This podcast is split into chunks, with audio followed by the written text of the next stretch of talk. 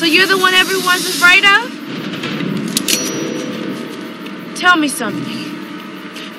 What kind of fa- Marilyn Manson can walk into our town and promote hate, violence, suicide, death, drug use, and Columbine-like behavior. I can say, Oh.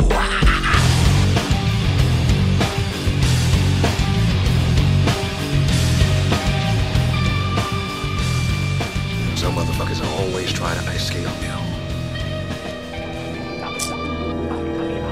Take, take a look around! Dodge this.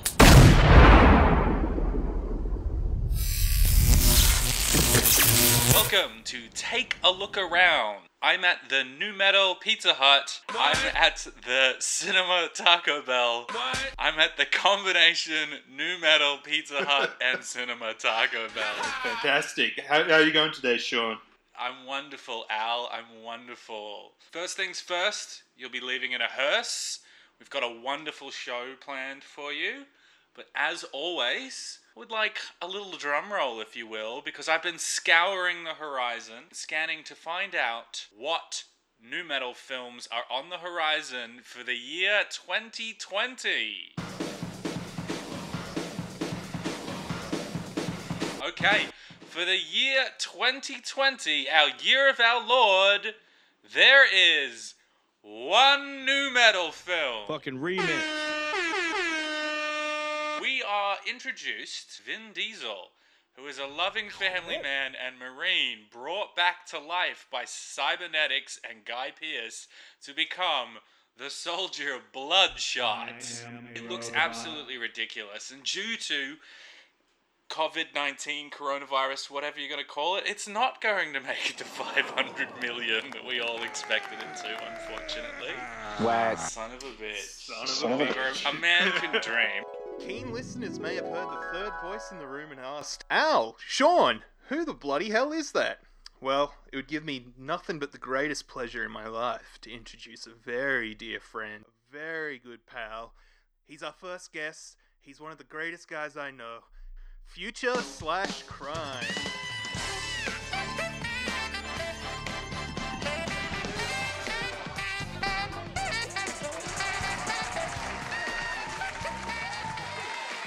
Hi, Dita. Hi, Sean. How are things up north? Things are getting bleak up north. What are you talking about? We're all in the same room. Yeah, up here in the Oakwood converted studios, we bought the takings from the first three episodes in a converted uh, pole house in the Blue Mountains.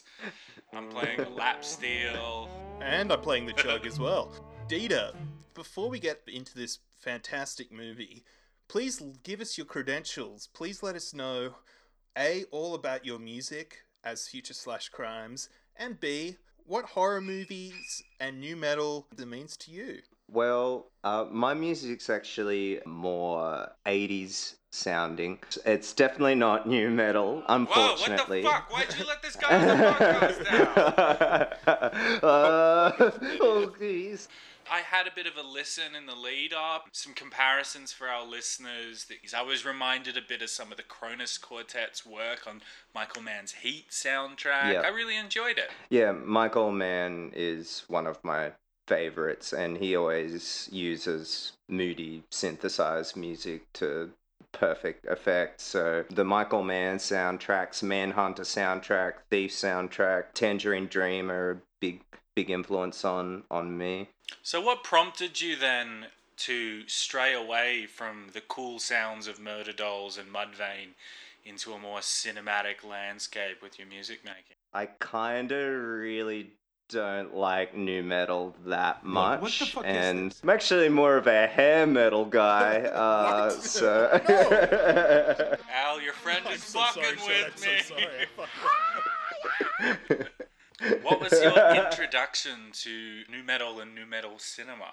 I would say Tony Hawk's Pro Skater 2. Ah, a foundational tech. You could probably do an episode on, on that. Like everybody had that game and loved those songs and heard them a million Restarting the times Hangar over. soundtrack every time until you got Guerrilla Radio and you got to ride out to Lights Out. Fuck me dead. That was good as Yeah. hell. Yeah, that's good shit. Now, if you're done talking about yourself, um, I'd like to introduce Freddy vs. Jason, directed by Ronnie Yu from the year of our Lord 2003. Roll clips. Warn everyone.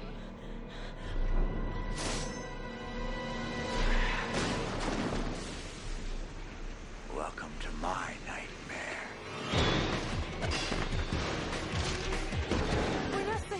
safe awake asleep.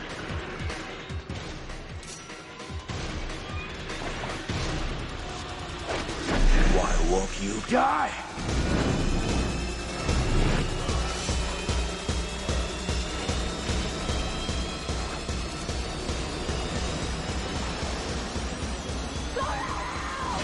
Freddy versus Jason. Alrighty, Freddy versus Jason. Well, this film starts with Freddy explaining his whole MO. Kind of molesting children and haunting kids His in their backstory. dreams. Yeah. So it's interesting that this is probably. Uh, I, I'm not sure. Actually, they touch on it a bit in The Dream Child that Freddy is not just a child killer, Yeah, he's yeah. a child molester. Which is it's it's always been there in the subtext, but I feel like this is the first. Yeah, yeah, uh, it's it's yucky. Uh, Robert Englund, aka Freddy, just licks the back of this disgusting photo of a poor girl he's probably maimed. He obviously classically gets burnt alive, which is how Freddy became Freddy. He's murdered by the townspeople of Elm Street because the Yeah. cops are too busy protecting him and Freddy's island, Little Saint Freddy. yeah. This goes all the way to the top, man. you don't even Yeah, know. follow the money. so yeah, Freddy explains that over time the children of what's the town? Dita Winwood have forgotten. Steve Winwood have uh, Spring Springwood. Springwood have forgotten all about Freddy and his molestations and all of the uh, ill crimes that he's committed amongst society. Yeah, they're thinking about cooler crimes, future. yeah, hey. Whoa. yeah, so Freddy explains to us that uh, people have forgotten about him, and that fucking hurts, man. That stings. That's a real bitch, in his words. to to quote the man, being dead wasn't a problem, but being forgotten, now that's a bitch.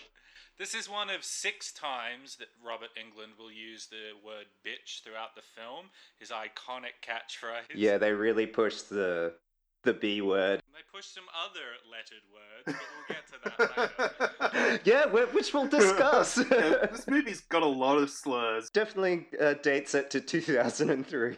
I mean, even in the movie, it's never really explained why he resurrects Jason. I mean, it is explained, but it still just doesn't make any sense. Uh, I th- I think it's pretty clear. I think his plan is he's gonna kill the kids. He's gonna kill the kids of Elm Street using Jason. Oh, right. Because he doesn't have any dream powers because no one is scared of him anymore. So Jason is doing his dirty work for him. I'm a fool to do your dirty work. Go, yeah. You know, after after this fantastic introduction by Freddy, at the seven minute mark, we are treated to our first taste of new metal. Uh, Dita, do you remember what song it was? Uh, it's the Spineshank song. Oh, cool. Probably the best track on Yeah, because it's that ah, I don't ever want to burn, to burn, to burn, to burn, ah. That one. Yeah, that one's sick. so, in Elm Street, at 1426 Elm Street, the home of the Nightmare on Elm Street original franchise, Whoa. I know.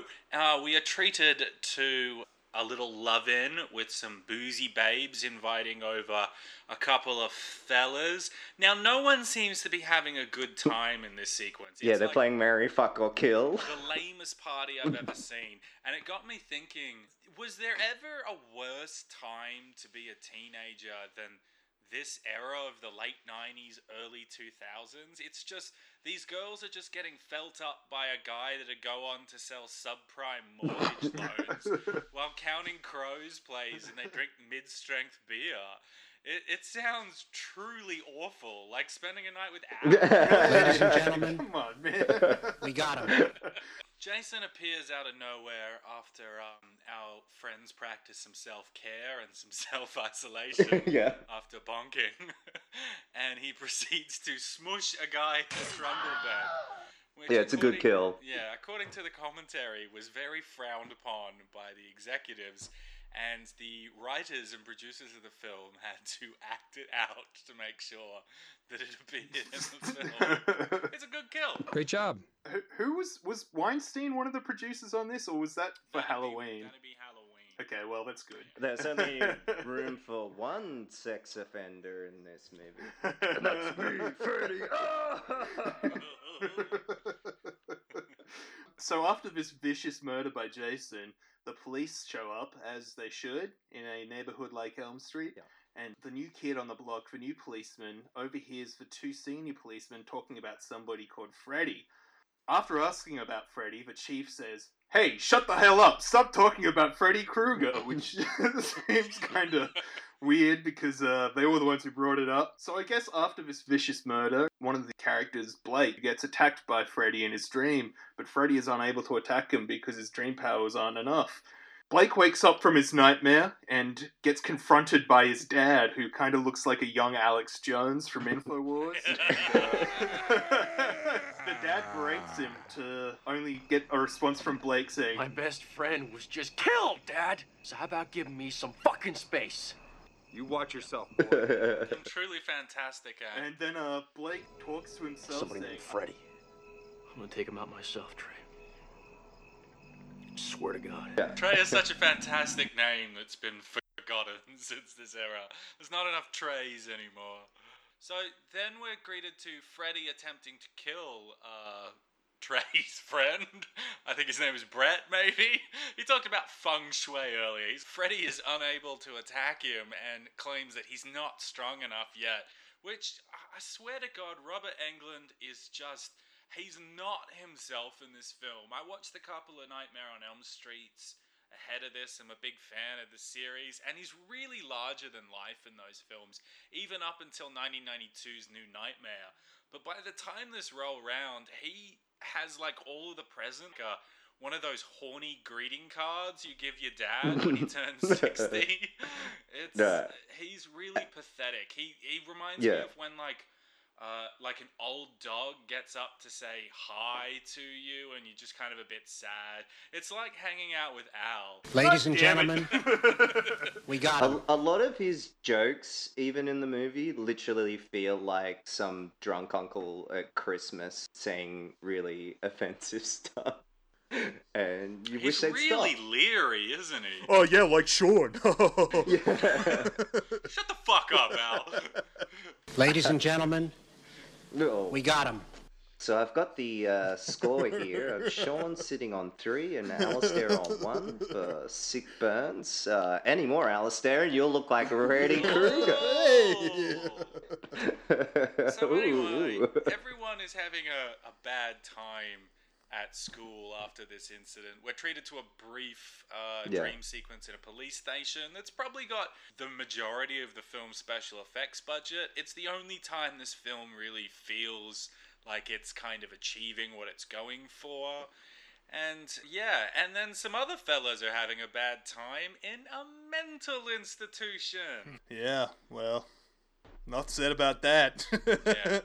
So, uh, Will and Mark Uh, are two crazy characters with some ties to some of the other characters in the film who are attempting to break out of the mental institution when they find out that there's been a murder at 1426 Elm Street. Now, this is supposed to be like this real dark in- indictment of the prison and the mental health industry, but the closest thing this sequence reminded me to was when Junior Soprano was trying to take over the old folks' home with the guy with bipolar. it's it, it- it's unintentionally very stupid and very funny. So, uh, Will turns out he is the main character, Laurie, who was getting felt up earlier, uh, like estranged boyfriend who disappeared suddenly. And he's on his way back to reveal the secrets of what's really going on in Elm Street. Meanwhile, all the kids at school go to a party in a, a cornfield, which is like a fully functioning rave. It's a bush yeah, dove. Of course, Come it's a on. bush a corn doof. Yeah. Oh, it's a corn you. condo. It's a Midwest bush, dude. Thank you, thank you. Where Jason appears and he stabs this guy who's covered in glow sticks. This film is pretty heavy on the date rapist angle at a lot of times, isn't it? Yeah, but that's why these slashes work, is because in their own weird way, Freddy and Jason are these kind of conservative killers that, that kill naughty teens. You know, part of part of the pleasure of something like this is seeing dickheads get macheted and then hurled into the air and it's it's it's good stuff. I really like the kill where there's B grade Jack Black and uh, the fat guy, Yeah. and then the other guy are making fun of Jason, calling him a like Corn corn poke, yeah. and, all the, and then Jason just twists the guy's head around like mid sentence, and the other guy's grabs a tiki torch and now. Uh, uh, slightly more controversial uh, piece of paraphernalia and sets Jason on fire. um, and then you get that great. I I think it's a good sequence when he's just walking around the corn doof, uh, like cutting people, and it's it's real blood. It's not CG. Like you you're seeing some good blood work, and uh, yeah, I, I, I think it It does great. look really cool because he's on fire and all these lacrosse players are running at him with beers and just getting murdered. Yeah, and then a keg of beer puts him out. Did you guys notice that um that whole scene? Anytime they would cut to Jason on fire, it would just be in slow motion for no Yeah. reason. Yeah, but like that shitty slow motion Yeah, that's not done in real post. slow motion. They've just slowed the frame down. Yeah, like I think they have to put it in slow motion, really, because for those firewalk scenes, you get maximum 30 seconds of oxygen before the fire burns through the fire suit. So those are shot in real controlled bursts. Hmm. cool. Sorry to. Uh, sorry to Nerd. anyway, all of the teens escape in the Scooby Doo van, treated to the single, the single best line of the film, where the stoner Jason Mewes character talking about Jason says, Who cares about some fucking dream guy, okay? Psycho on the hockey mask was real. Dude, that goalie was pissed about something. We need to find the police. No, no, yo. fuck the police, police, police. Oh, I, I, I could not stop laughing when I heard that. Yeah. So all the teens decide that that the only way to take away Freddy's powers, because they decide they're going to kill Freddy first, is they have to go to the Yeah. mental institution and get this drug called Hypnocil that suppresses your dreams, because dreams are Freddy's power. And they uh, rock up to the mental institution and go looking for Freddy and Jason and and our lovely stoner character he needs a break after 30 seconds. After 30 seconds of not smoking weed, he decides he needs to. Well, we were treated to one of single singularly poor choices in a film of this era, which is Freddy as the CGI hookah smoking caterpillar, which I think is some kind of Alice in Wonderland reference, Scott. I really like I that was bit just too. looking around the room at no one, just trying And not the- to look at the screen.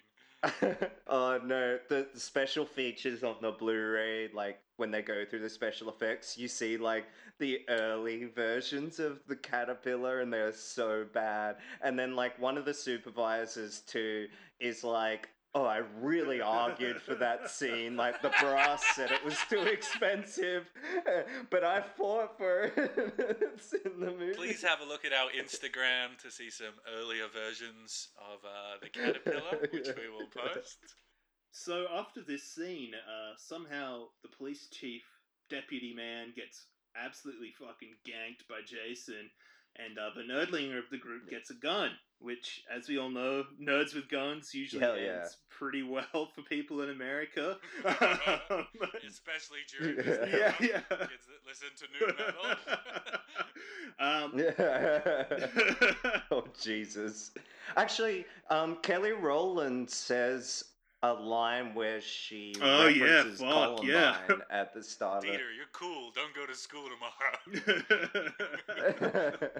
So this is kind of where I um, realized I stopped paying attention, as I kind of do with all of these movies at around the seventy-minute mark. I just kind of forget what I'm doing and start staring at the wall until it, the movie wraps up. so basically, yeah, from here on out, it just becomes a free for all of Freddy versus Jason. And for a lot of people that have been waiting for this film since 1986 when it was first teased, I can only imagine that they were pretty pissed off because it's it's piss poor. yeah. But like it's it's a wrestling match. It looks like a lead up to some silly wrestling match and I don't know, they pumped the new metal just like just like they would in, in the, the wrestling of this time and they're doing crazy stuff. It could have been worse. I, I was I was reading um they initially wanted like Freddy to do kung fu because they were like, well he's the smaller one, so like he he'll he'll need like these advantages of that kung fu provides to fight against Jason. So it could have been worse. and him being a smaller one led to one of the more controversial decisions of the film, which was that the New Line Cinema executives, which are responsible for the Nightmare on Elm Street series, really were the driving force of the film. And so instead of casting long term Jason actor Kane Hodder, they decide they really wanted a big versus little matchup and instead cast Ken Kirzinger, a stunt double from earlier Friday films, to fill in for Kane. And it, in turn, Jason's magic is kind of lost. He he wanders around like an NPC in a video game. Yeah, he's a slower. Yeah, Kane, Kane Hodder's is a lot more frantic, Jason, and this is a bit more slow, lumbering. He's kind of treated like Frankenstein Absolutely, in a yeah. way, in terms of like, yeah, like the audience sympathy has to go to him. He's this misunderstood creature kind of thing. They they definitely play into that. Yeah. Absolutely.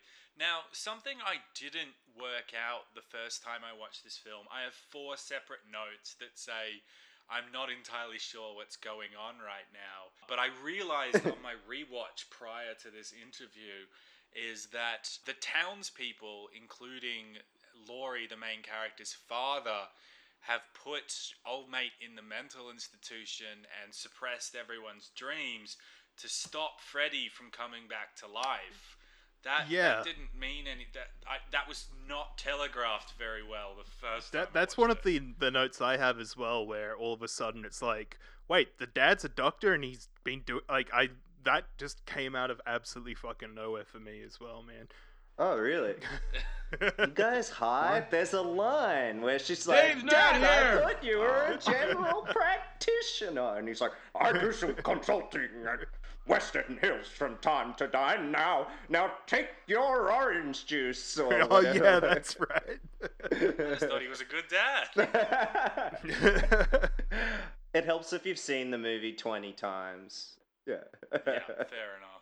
So Jason and Freddy are blown up, cut to pieces by Laurie and Jason Ritter, only for Jason to emerge just before the credits holding Freddy's decapitated head. Freddy winks at the audience and then BAM! Cut to new metal. so, fellas, what do we say? Who won this flick? Freddy or Jason? Uh, I'm gonna say the audience won. This is. I I would say Jason Ritter won because he was he survived. So Jason, but Jason parenthesis Ritter won Freddy versus Jason. Since I asked a serious question and expected a serious answer, I am going to go with Jason because he is fully intact at the end of the film, as opposed to Freddy that is just a severed head. yeah, but he winks, so that means he's got some kind of devious plan. Technically, Monica Keena's character, aka Laurie, is the one that kills Freddy.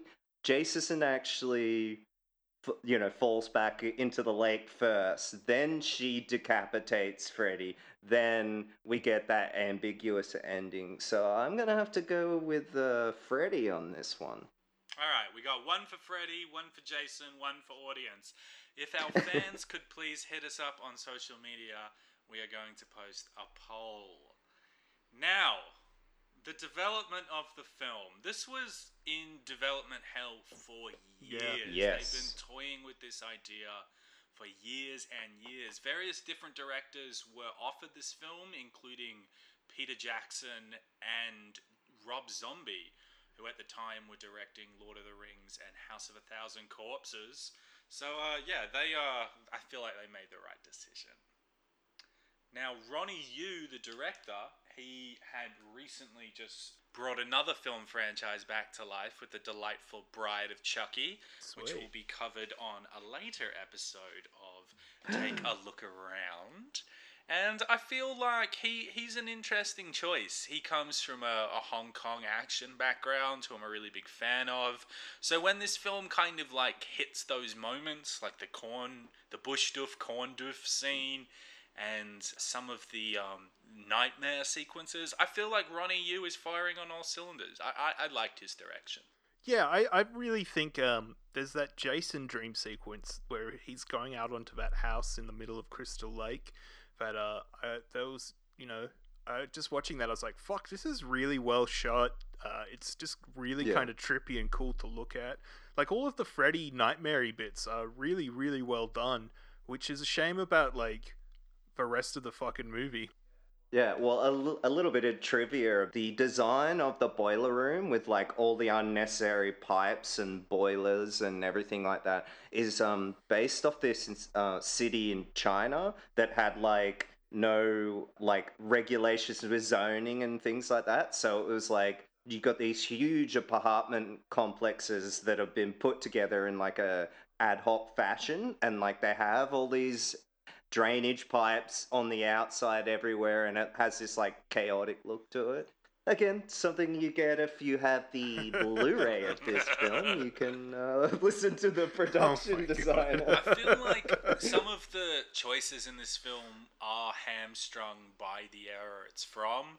We've teased a bit about um, some of the the choices of language in this film.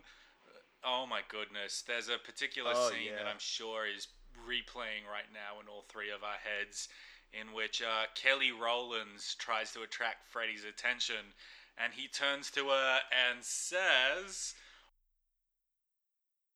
the worst bit is that the minute that he says dark meat, you're like, that's the worst part of the film. And two and a half seconds later, she drops the F bomb, and you're like, oh no, that's the worst part of the film. I'll drop the clip here.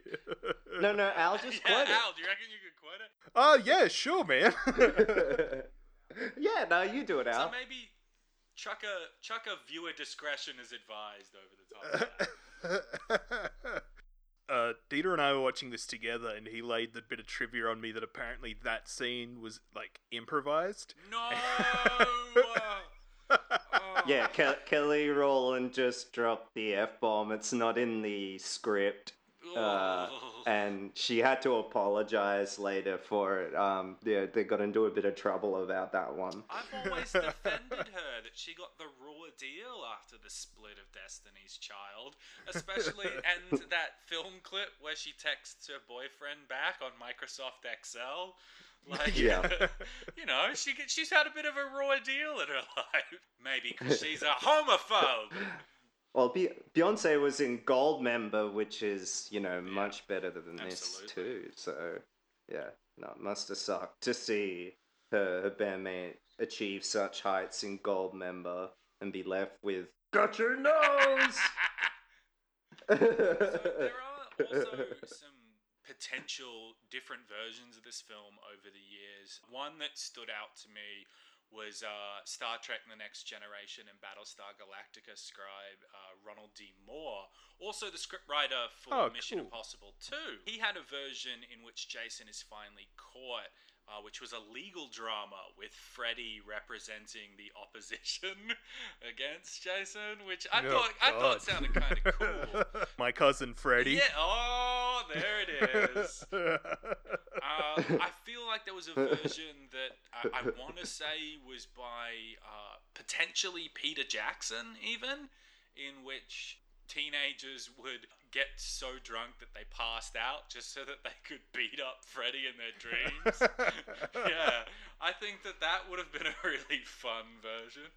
One thing I'd like to bring up, and the more um, Braga draft is interesting, and it it plays a lot on the meta stuff that was happening in Wes Craven's New Nightmare, like as in Jason is a real killer. The movies are based off him, so it's pre-screen too.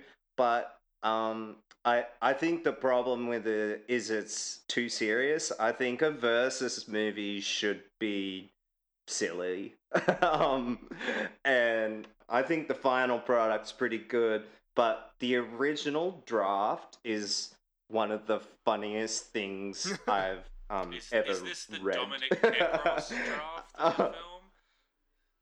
Uh, no, not quite. Dominic doesn't come into it until a little, little later in the nineties. The first draft was um, written by Lewis Abernathy, who, and I'm I'm quoting the book Slash of the Titans by Dustin McNeill, which is a fantastic source text about all the drafts and um, everything that led up to the wonderful um, 2003 And if version our, that we if our got. listeners are interested, we will be displaying the entire text of uh, Slash of the Titans in uh, 140 characters each in a 900 tweet thread on our Twitter page. um, but yeah, this this guy named Lewis Abernathy, who was an actor, a writer, a script doctor, director, effects maker, private investigator, surveillance es- surveillance expert, treasure hunter, armorer, weapons manufacturer, and deep ocean explorer, which he made him mates with James Cameron, Whoa. who also endorsed him for this script. And Abernathy even stars in Titanic. He's one of the people that that are part of the recovery crew, like in the opening of the film. So he's also partially the basis for uh, the Big Lebowski because uh, apparently uh, the sequence where the dude and Walter track down that high school kid to get stuff uh, to get his homework out of a stolen car happened in real life to Abernathy, and apparently he was also struck with a coffee mug by a police officer, which also happens in the film. But basically, his his outline is there is a cult. It doesn't have a leader that would later become Dominic Necros, but there's a cult of what would later become called Fredheads, who are trying to resurrect Freddy Krueger, and they take drugs and wear light up sunglasses to go and communicate with him.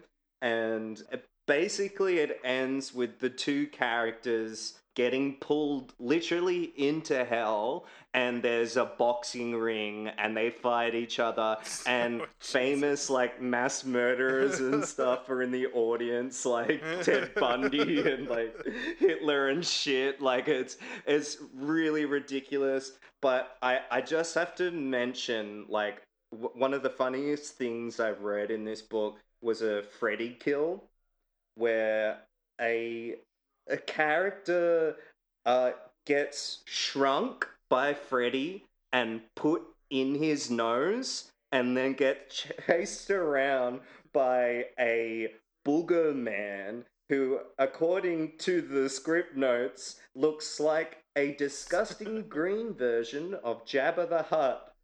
They battle, though Freddy soon tires of this back and forth and sneezes, splattering their corpse across a wall. but it's it's really ridiculous, and it's probably the favorite draft that I read. Freddy has a car in it called the Nightmare Mobile, and like the the exhaust pipes are like bowels and there's like skulls all through it and like the driver's seats are tombstones it's absolutely ridiculous and kind of following in on like the cartoonish freddy that that that appeared in freddy's dead where Oh, you had yeah. him like doing video game kills and dressed as the wicked witch of the west and doing all sorts of silly cartoonish nonsense See, something that I wanted to touch on on this film before we go into the soundtrack is that that kind of MTV era of Freddy is really when he was at his high point. Uh, so for this film to really come out when it did in 2003, which would be, I think, I want to say 10 years since the La- A New Nightmare, maybe 14 years since uh, a proper Nightmare on Elm Street film. That Freddy is just, he's out of his element in this film. And this film is a real turning point for kind of the slasher Yeah. franchise and pop culture landscape. 2003, you know, was a, real new era for MTV, let alone the MTV Freddy, as this would also see the year that uh, Punk'd, Pimp My Ride, and Newlyweds with Nick and Jess would uh, usher in a new era for MTV. So to see, you know, the the goofy music video Freddy, he's he's long gone by this point. I know I called him a, a horny greeting card by this point, but he, he's less than that. He's an old man that's just out of touch by the time this rolls around. one of one of the things that I thought of when we were when I was watching it again that really lame sequence where he's got the main character in in their house and like he tries to literally finger her with his finger gloves it's it's it's pretty gross and like compare that to say the original like there's that scene where the threat of Freddy's hand comes out of a bathtub to like to Heather Langenkamp, the main woman um, in that series, like approaching her, and nothing happens. And then this movie's just like, well, mm, why don't we just take that a step further and just really be gross and grubby and not use subtext or it's this like cruel literalization. Yeah, this film takes a lot of subtext and just makes it text. And same with the pedophilia thing. Like instead of it just being something ambiguous lurking in the background, it's it's brought to the forefront, Which and is so crazy considering how like not big of a cool. pop culture thing. This movie rules. Uh, talking about things that rule, the soundtrack. Dita, what did you think of the soundtrack? Sean, what did you guys think of the soundtrack? Uh, I really enjoy that Spineshank Um, song. I think it's it's the kind of new metal I like, which is like I don't know. I guess you could call it slightly more aggressive Linkin Park. Yeah. Um, Dita made a really good point when we were talking about it the other day that this soundtrack, not only is it new metal, it also is kind of the start of the new wave of American heavy metal. So there's a lot of stuff like Hatebreed. Who else was it that you? Uh, Uh, Kill Switch Engage is on there. yeah, Lamb of God. So for our listeners out there, that'd be spearheaded by bands such as uh, Killswitch Engage, DevilDriver, Trivium. From Autumn to Ashes is who I'm Yeah. thinking of. Yeah, yeah, so that po- that I kind of post-nu post metal. post new metal, pre metalcore Yeah. uh, kind of Yeah. style of heavy American heavy metal, if you will. Yeah. Uh, it's shit. This is not a podcast about the new wave Yeah. of American heavy metal. Yeah.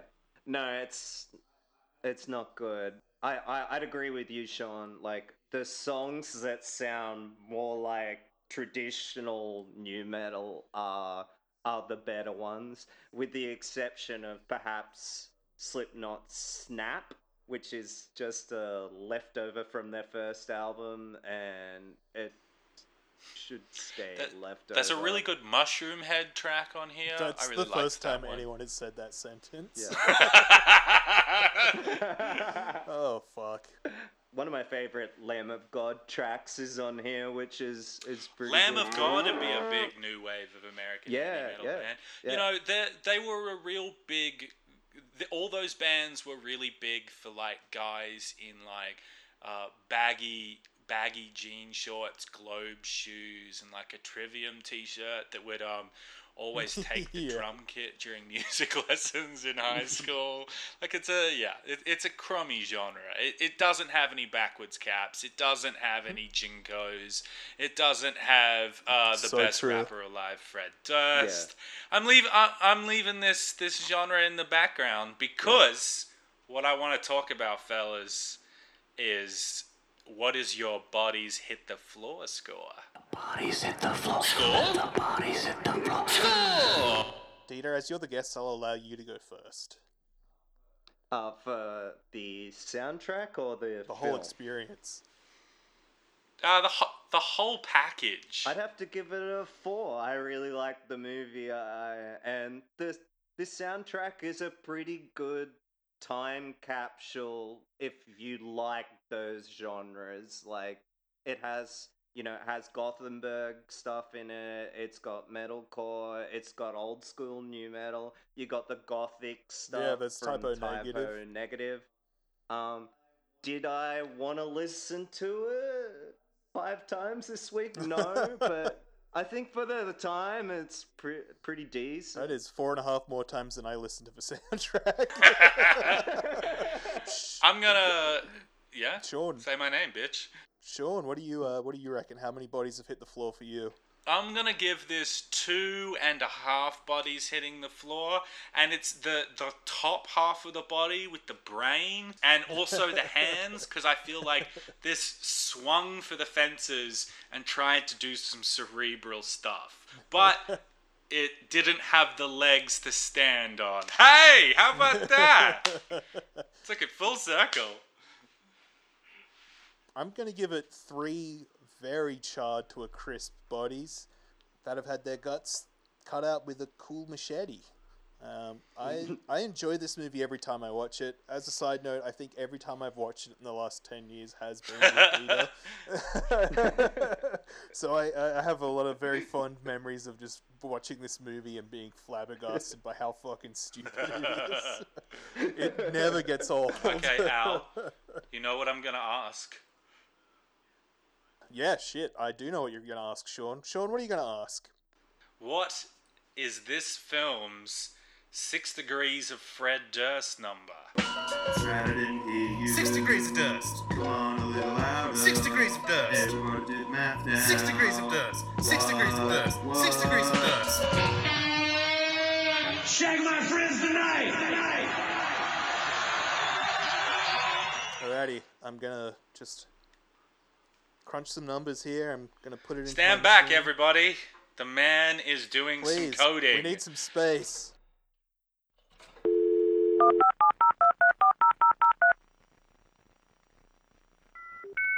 Engage, engage.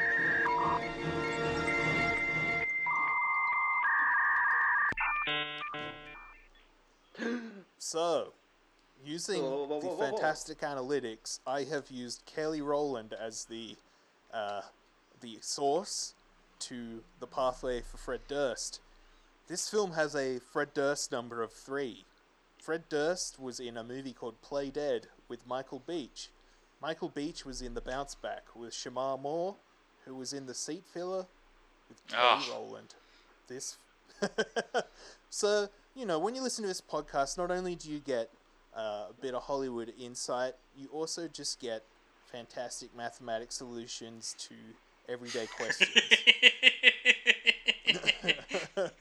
I feel like I learn so much every time we talk. Al. I feel like every time I do this with the Fred Durst numbers, my brain just gets dominated. You're using Every maths for good. explain it. yeah, exactly. Look, before we go, Dita, I'd like to say it's been a pleasure, but it, it hasn't been. no, it's been fantastic. I'm so- I'm so- Thank you for having me. um, thank you so much for being our first guest. we'll definitely have you back on Future sometime. Slash Crimes. do you wanna give some Spotify, plugs for- Apple Music, Bandcamp? Um, it's on most uh, platforms. It's a 20 minute kind of album, fake soundtrack kind of deal. So enjoy that there. I also am on Letterboxd as Gremlin XEX, so follow me up there if you want to see how many times I've seen Freddy vs. Jason.